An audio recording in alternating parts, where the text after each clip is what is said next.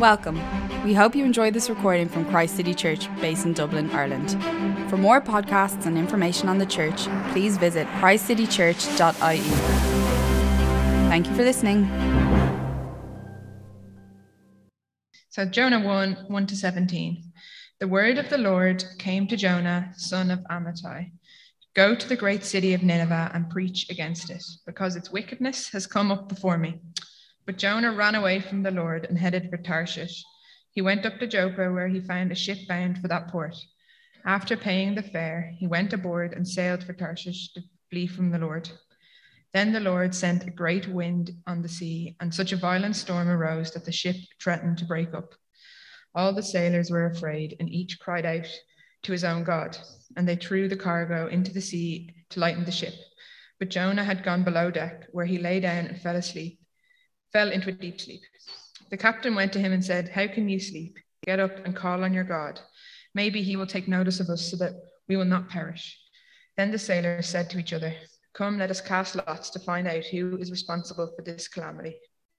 They cast lots, and the lot fell on Jonah. So they asked him, Tell us who is responsible for making all this trouble for us. What kind of work do you do? Where do you come from? What is your country? From what people are you? He answered, I am a Hebrew, and I worship the Lord, the God of heaven, who made the sea and the dry land. This terrified them, and they asked, What have you done? They knew he was running away from the Lord because he had already told them so. The sea was getting rougher and rougher, and they asked him, What should we do um, to you to make the sea calm down for us? Pick me up and throw me into the sea, he replied, and it will become calm. I know that it is my fault that this storm has come upon you. Instead, the men did their best to row back to land, but they could not, for the sea grew even wilder than before. Then they cried out to the Lord, Please, Lord, do not let us die for taking this man's life. Do not hold us accountable for killing an innocent man, for you, Lord, have done as you pleased. Then they took Jonah and threw him overboard, and the raging sea grew calm. At this, the men greatly feared the Lord, and they offered a sacrifice to the Lord and made vows to him. Now the Lord provided a huge fish to swallow Jonah and Jonah was in the belly of the fish for three days and three nights. And Father God, I just pray for Steve as he comes and talks to us, Lord. And I, yeah, I just pray that you just use the words um, that he speaks, Lord, just to speak to each of us, Lord, that we would go away and apply what we've learned and remember it throughout the week. And um, yeah, coming weeks, Lord, that, yeah, you just speak to us in this time. Amen. Amen. Great. Good to be with you in Jonah chapter 1 again. It's not a mistake. We're doing part 2 in Jonah chapter 1. Navigating the storms, uh, which seems appropriate for the weekend we've had. Um, and it also seems appropriate to talk about storms and sea because the famous endurance of Ernest Shackleton was discovered 107 years after it sunk this week, reviving the amazing story of the Kildare man uh, and his epic adventure, and more importantly, his epic survival in the Antarctic. The only storm I can remember being in was one when I used to visit Ireland growing up, and we used to visit my family on a farm in, uh, in what was then the outskirts of Dublin, is now just part of Dublin. And uh, one time we came in and you'd come from Holyhead in Wales all the way over to Laoghaire before this is before Dublin port became the main port. Laoghaire was the main port. And it was such a violent storm that we couldn't come in to, to, to Laoghaire. And we were blown down the Irish coast and had to come in at Rosslare down in Wexford. And I remember just being so excited by this storm because I was young and the boat was like this and we were like flying down banisters you know on the boat and it was like such a long night and it was just like i was, I was happy. Anyway my parents didn't think it was so exciting um, but for me it was exciting. Um, well jonah chapter 1 is all about a storm. Actually it's about three storms. Three storms? What are the three storms? Let's have a look.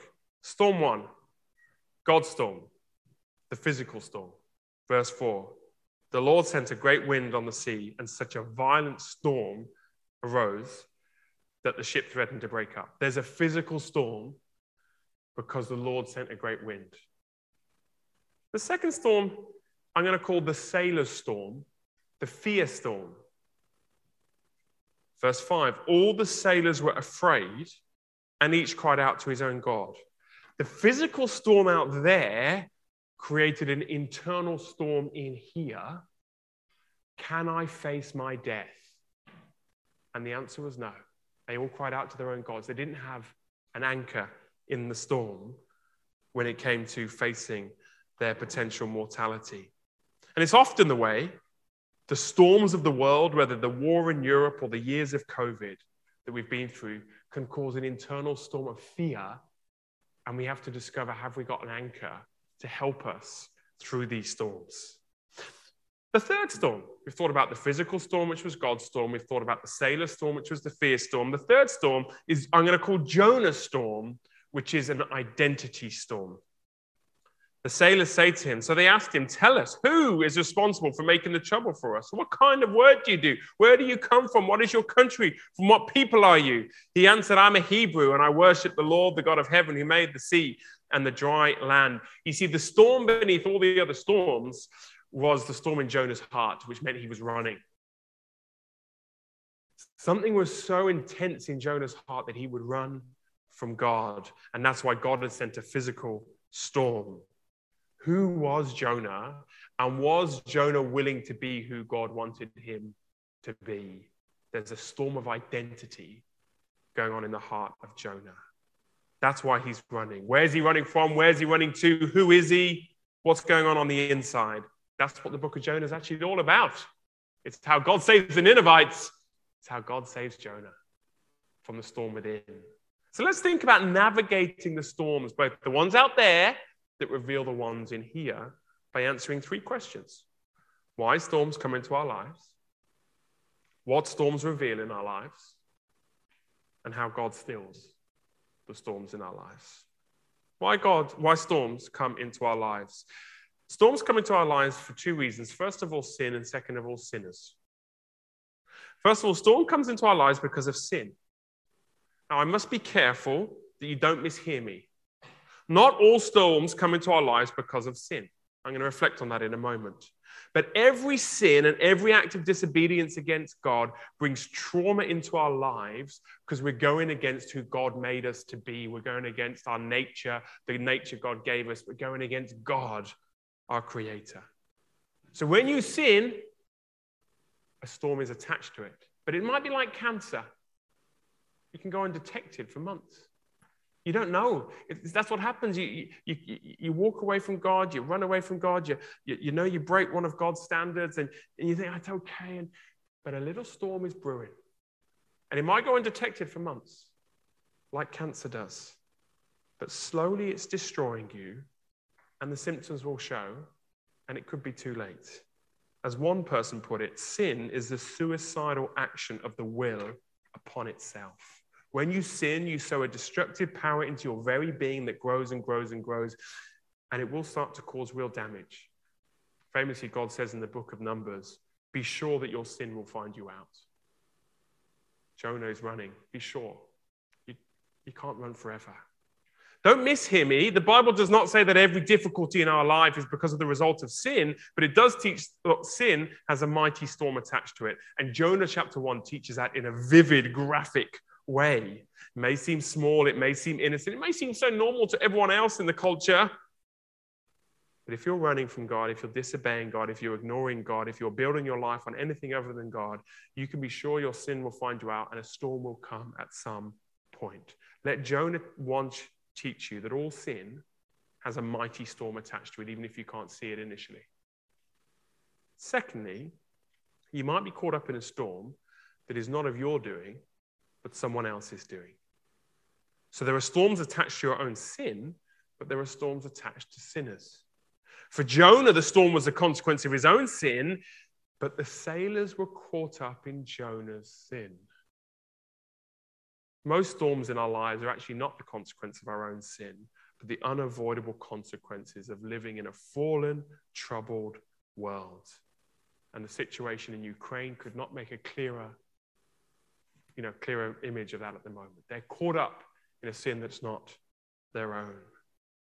And yet, notice, notice, notice the storm the sailors are in, whilst not of their own doing but Jonah's sin, led them to faith in God. And so here's a key lesson the Bible does not say that every storm in our lives is a result of sin, but it does teach that for the Christian, every difficulty can reduce the power of sin over your heart. Every storm can wake you up to a truth you never otherwise would have discovered. And that seems to be way that the book of Jonah is told. Like, what is Jonah doing in the storm? He's asleep. He needs waking up. I mean, he's waking up physically, but it's as if he needs waking up to spiritual reality.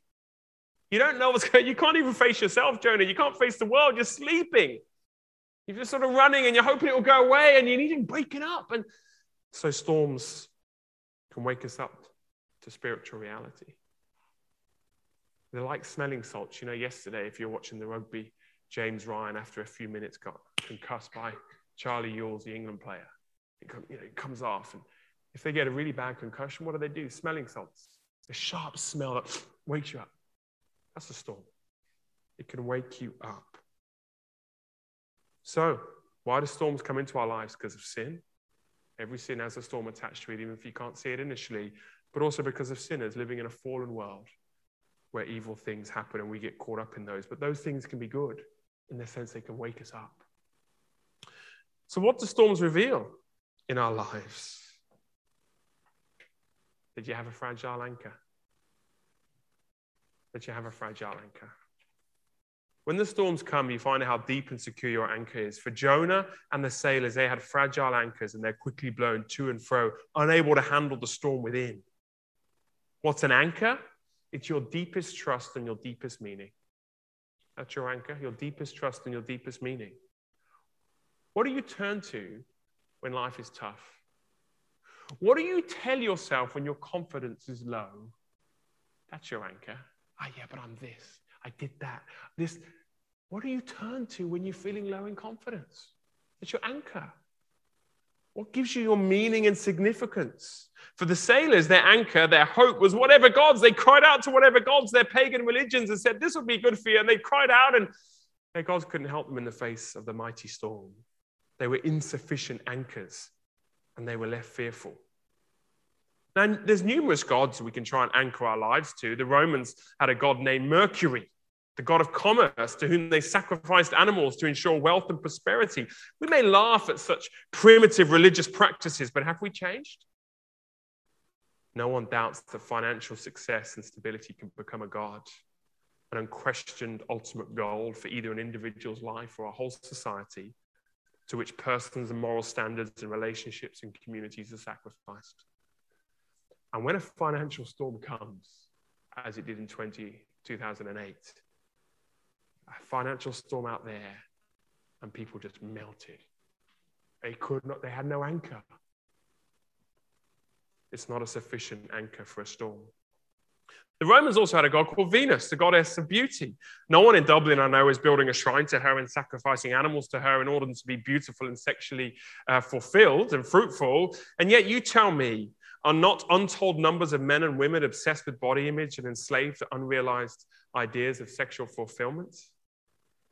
And this, un, this false God has told, uh, has, has, uh, has told untold damage, no more than in recent times when the bottom of the pyramid that leads to violence against women starts with the innocent viewing of porn and objectifying them, or the innocent joke by the boys about them, or the Greek god Kratos, the God of strength, might, power, and sovereign rule, is more alive than ever in our world and in Europe, isn't it? And the three siblings of Kratos, apparently, according to Greek mythology, Nike with victory, Bia force, and Zelos rivalry. Those gods are evident today in the war in Ukraine than ever before. But aren't they also at war in your hearts, those gods? Don't you long to be first? Don't you long for power and control? Don't you get jealous when others get ahead? Don't you want life just to be a bit more sorted for you? Don't you sometimes lust for acclaim when someone else seems to get the acclaim? Don't you want respect and honor?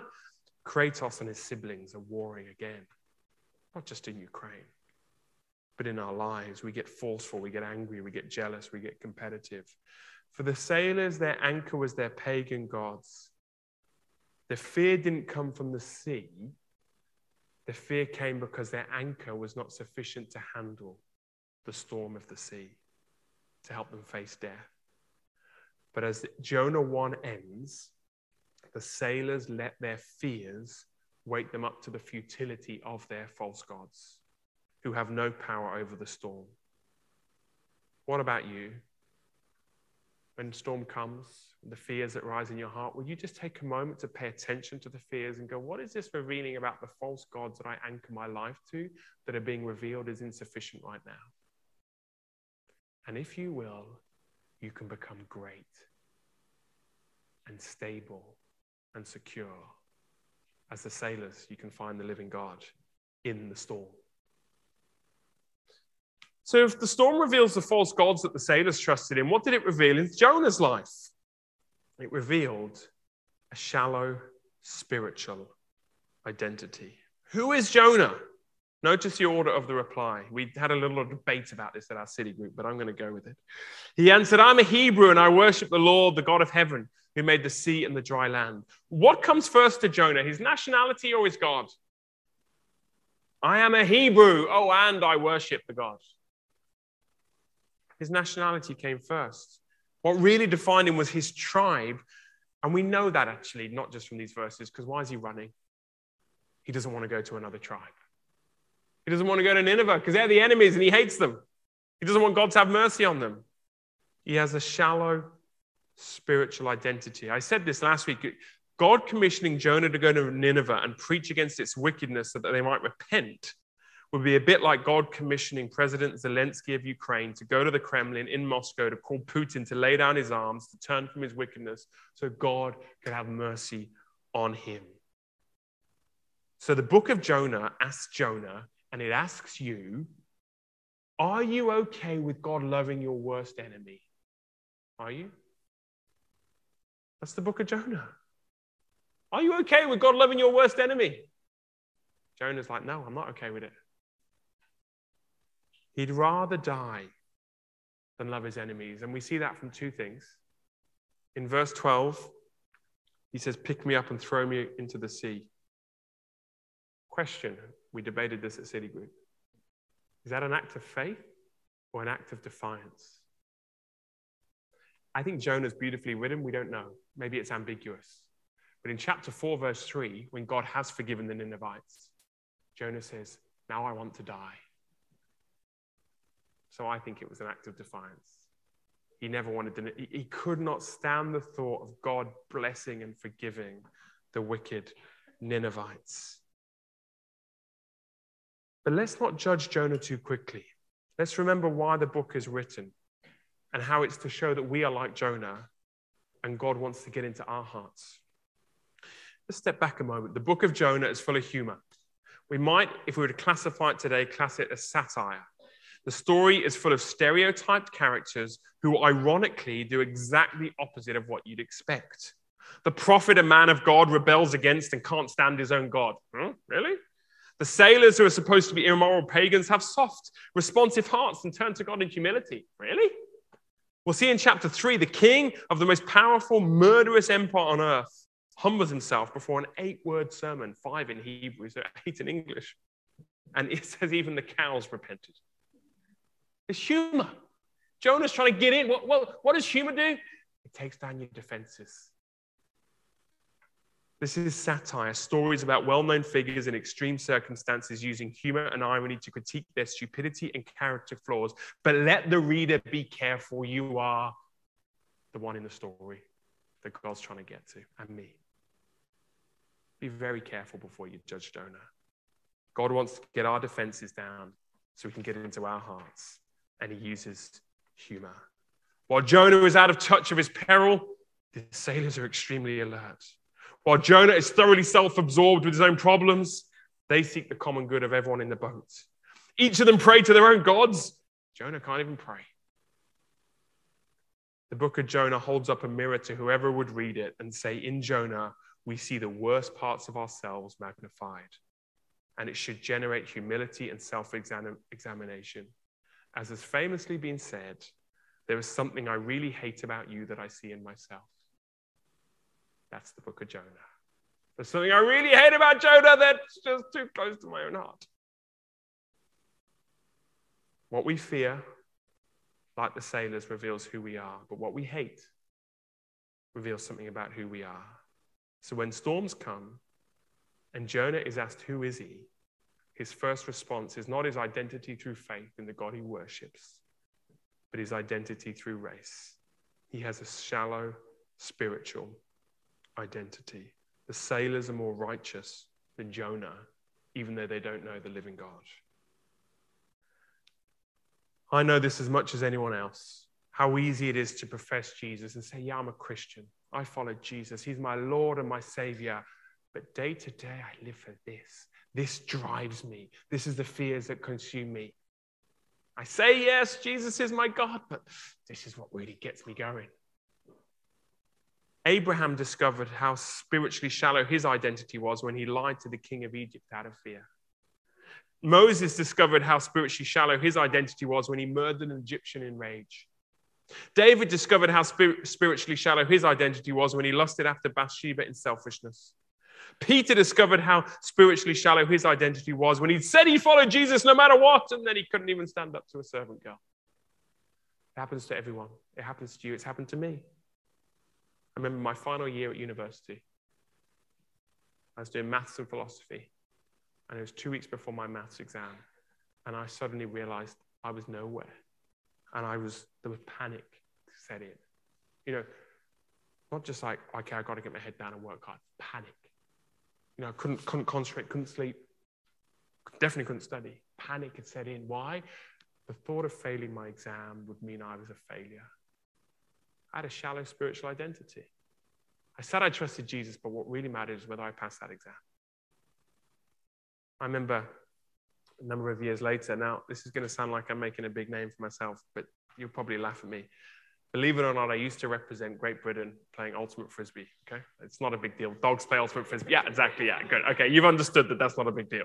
Okay, uh, we were playing in the World Championships in Vancouver, and uh, I was uh, we, we were playing in the quarterfinals against the Australians.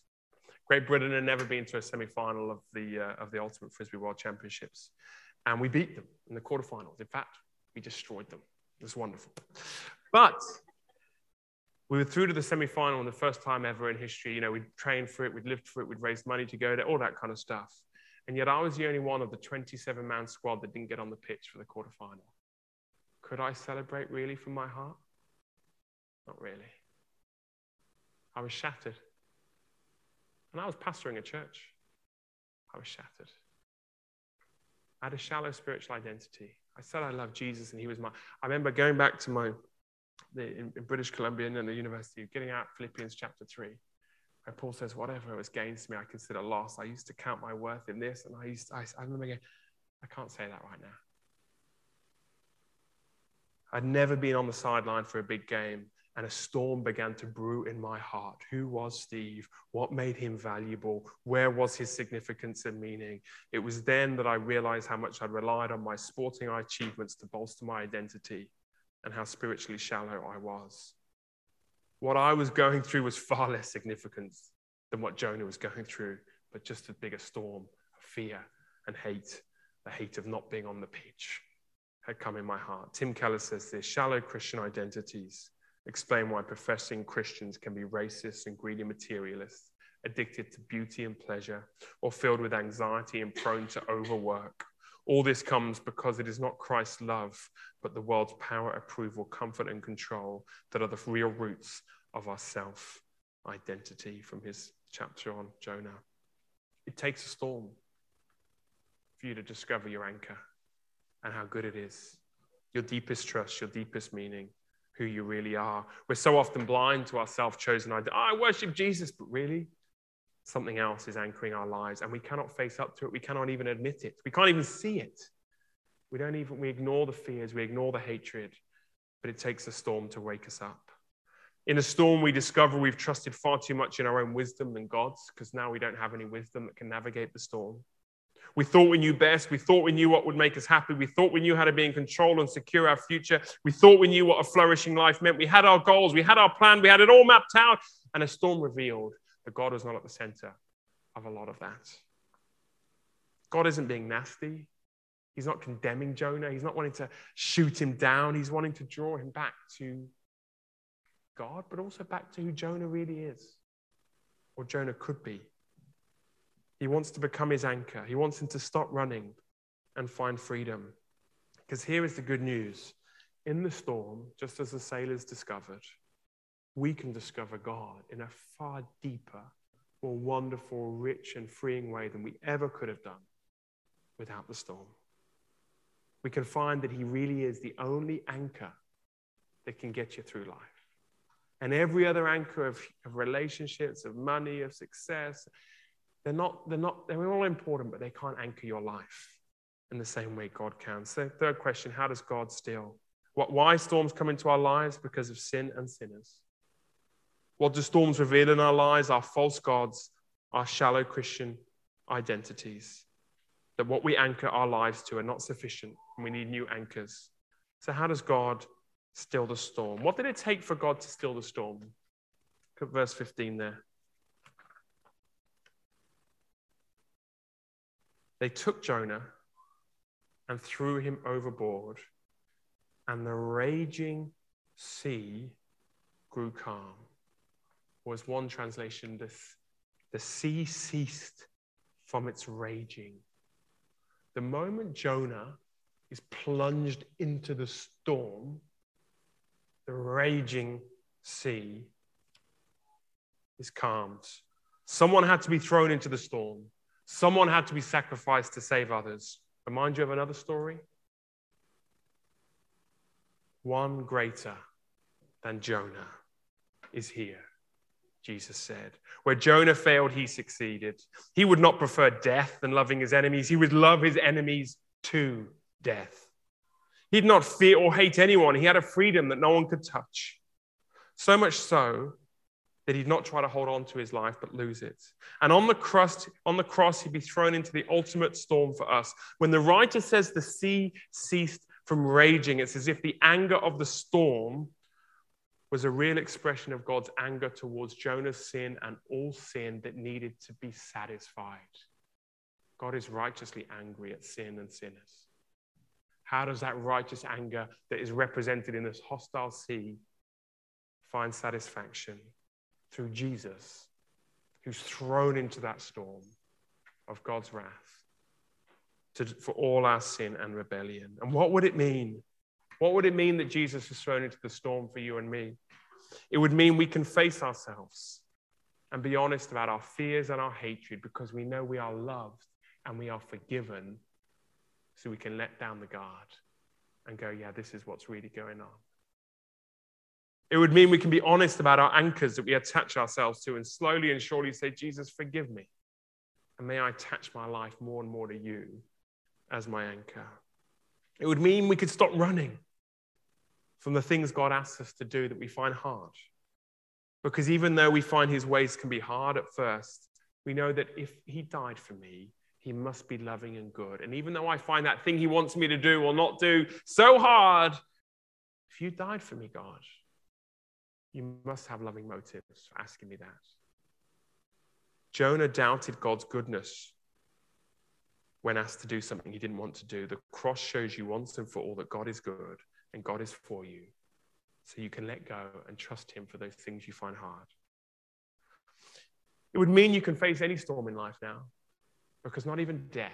The sailors didn't have an answer to death, we do. Our God died and He rose. And whatever storm might come financial storm, personal storm, a sense of failure storm, a loneliness storm these storms are all challenges to us, and we need to be careful how we navigate them. But we can know ultimately we are safe because Jesus took the biggest storm we could ever face to, to guarantee us eternal security. No storm will ultimately harm you for those in Jesus. And it would mean when we consider the bigger call on Jonah's life and the series we're thinking about as a church of being sent to the city, and Andrew prayed it, a city that's complex and increasingly expensive. And we just say, I just want to run from the city. It's just so hard. And God says, No, no, I'll provide. I'll be with you. Don't take the easy option. Commit, stick around. Romans 8 says, If he did not withhold his own son, how much more will he not give us all things? God will be with us as we consider and feel that call to a complex and expensive and challenging and wonderful city. Jesus faced the ultimate storm for you. He'll help you face all other storms. So let him calm the storms in your heart by his love. One greater than Jonah is here. Let him be your anchor and nothing else. Amen. Let's stand and I'll invite the band back. We've got a bit of time to respond, which is lovely. And so we'll sing, and then I'm going to come up and just lead a moment of reflection. So uh, let me just say a quick prayer, but then I want to take a moment for us to think about repenting of the false anchors and giving ourselves again to Jesus as our true anchor. So let me say a brief prayer and then we'll sing and then, and then I'll come back and pray again. Father, we, we thank you for Jonah chapter one. We thank you for the humor. We thank you for the way the story is just this wonderful story that captures us up in it. And we thank you that just as with Jonah, you were not there to condemn him or attack him, you wanted to set him free. So we pray now as we respond in song that the words of this passage and the words you've spoken to us would continue to set us free from those false anchors that can only ever hold us down, they can never set us free. We pray that in Jesus' name. Amen.